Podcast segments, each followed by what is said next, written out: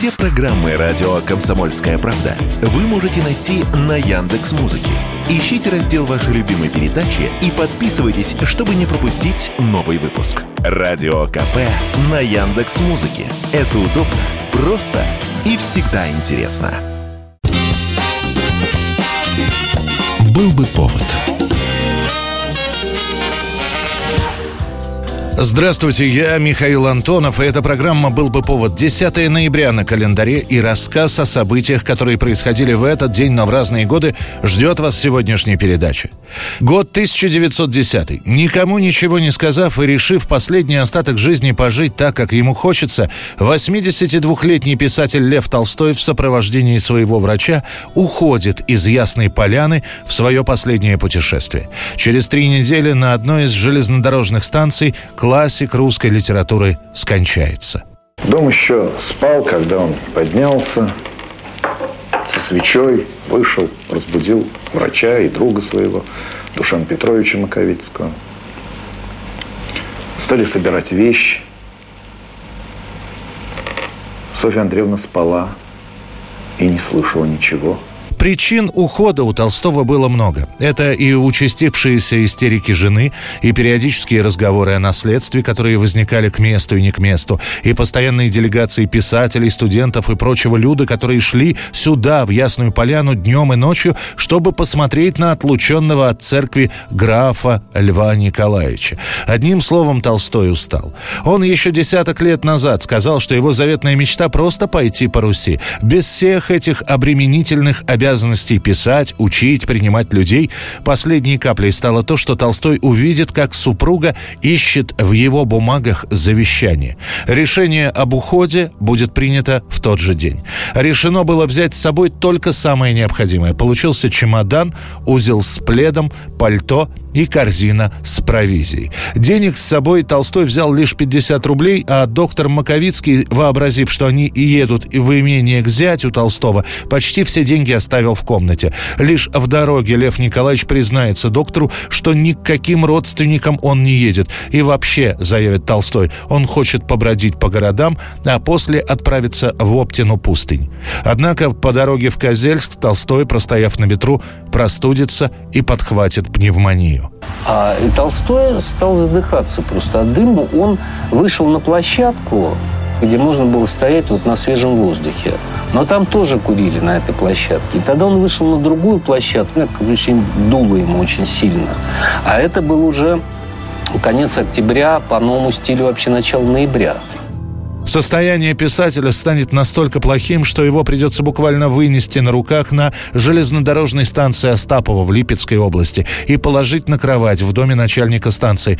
Там, в этом доме, Лев Николаевич Толстой и скончается, успев перед смертью увидеть приехавшую супругу и, как говорят, простить ее.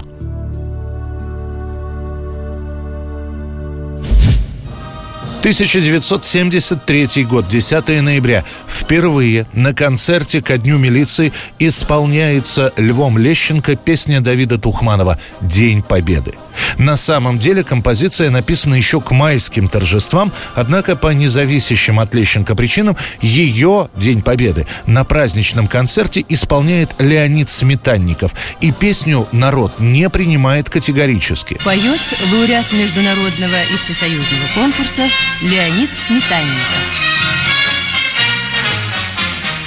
День Победы, как он был от нас далек, как в костре потухшим таял уголек. Были версты, обгорелые в пыли, этот день мы приближали, как могли. Критики отмечают, песня примитивна, и вообще это какой-то набор строчек, за которыми нет самого главного – мысли и гордости за победу. Похоже было, что Дню Победы этой композиции поставили приговор. Однако спустя полгода, когда возник вопрос о том, что будет петь Лещенко перед милицейским начальством, снова возникает именно эта песня. И Лев Валерьянович на свой страх и риск решает спеть именно эту композицию. Здравствуй, мама, возвратились мы не все, босиком бы пробежаться по росе. Пол Европы прошагали, пол земли, этот день мы приближали, как могли, этот день победы. пропах, это праздник, сединою на висках, это радость. Успех превосходит все ожидания. Собравшиеся в колонном зале высокие милицейские чины приняли песню на ура, а на следующий день на центральное телевидение косяками пошли письма с просьбой повторить День Победы еще раз. 1982 год, 10 ноября. Слухи о том, что в СССР что-то случилось, появляются еще днем от тех, кто слушал западные голоса. Там, на этих западных голосах, стали говорить о том, что в Кремле происходит небывалая активность. Однако до последнего момента никто ничего толком не знает. Ну а после того, когда традиционный концерт, посвященный Дню милиции, запланированный к показу после программы «Время», заменяют на художественный фильм «Дипломатия», «Депутат Балтики», всем уже и без слухов понятно, что в стране что-то произошло. BBC, «Голос Америки» и «Радио Свобода» о смерти генерального секретаря Леонида Брежнева сообщат лишь ближе к полуночи. Все остальные узнают об этом утром, когда вместо бодрой утренней зорьки прозвучит траурная музыка. В 8:30 утра скоропостижно скончался генеральный секретарь Центрального комитета КПСС, председатель Президиума Верховного Совета СССР Леонид Ильич Брежнев.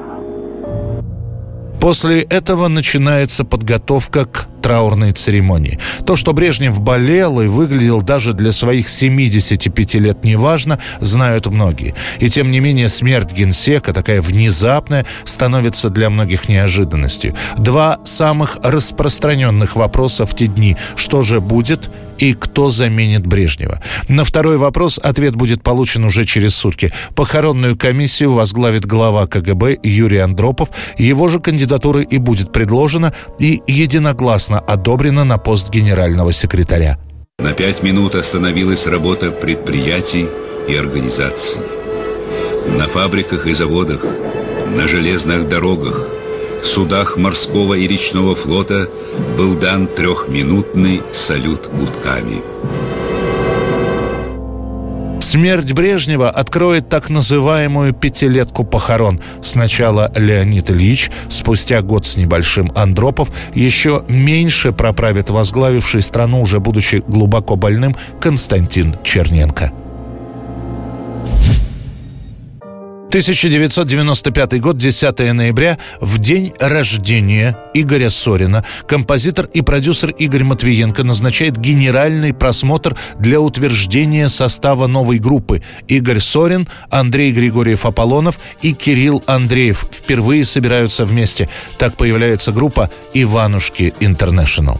Мальчуковый коллектив создается как противовес группе «Нана», которая на тот момент является самой популярной группой, бойсбендом в стране. Перед этим Матвиенко решает проверить, как новый коллектив станет принимать публика. В течение полугода группа, пока еще без названия, выступает в школах и на небольших дискотеках, причем делает это бесплатно. И вот мы решили провести тур по московским школам, чтобы нормально ребята после учебных занятий часов в 4-5 пришли во свой актовый зал, любимый родной, слава богу, не разбитые стекла и все такое. К тому моменту Игорь Матвиенко начинает готовить песни для полноценной концертной программы и альбома. Заодно и придумывается название, совмещенное традиционно исконно русское с чем-то импортным – «Иванушки International». В мае 96-го выходит первый альбом, из которого 3 песни «Где-то», «Колечко» и «Тучи» становятся мегапопулярными. Это был рассказ о событиях, которые происходили в этот день, 10 ноября, но в разные годы. В студии был Михаил Антонов. Встретимся завтра. Был бы повод. Ты ругаешь дождь, лужи на асфальте. Ты стоишь и ждешь.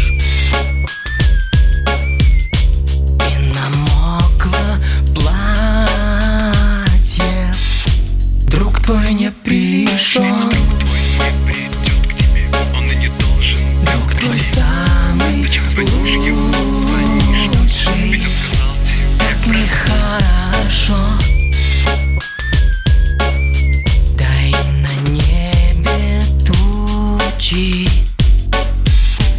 И на небе тучи, а тучи, тучи, а тучи, как люди, люди, как люди, они одиноки, тучи, но все-таки тучи не так жестоки.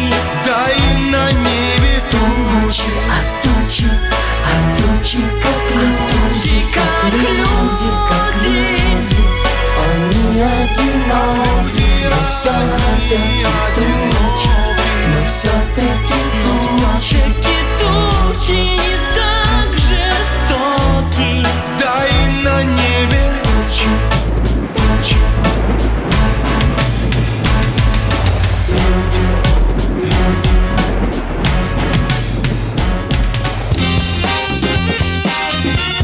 Был бы повод.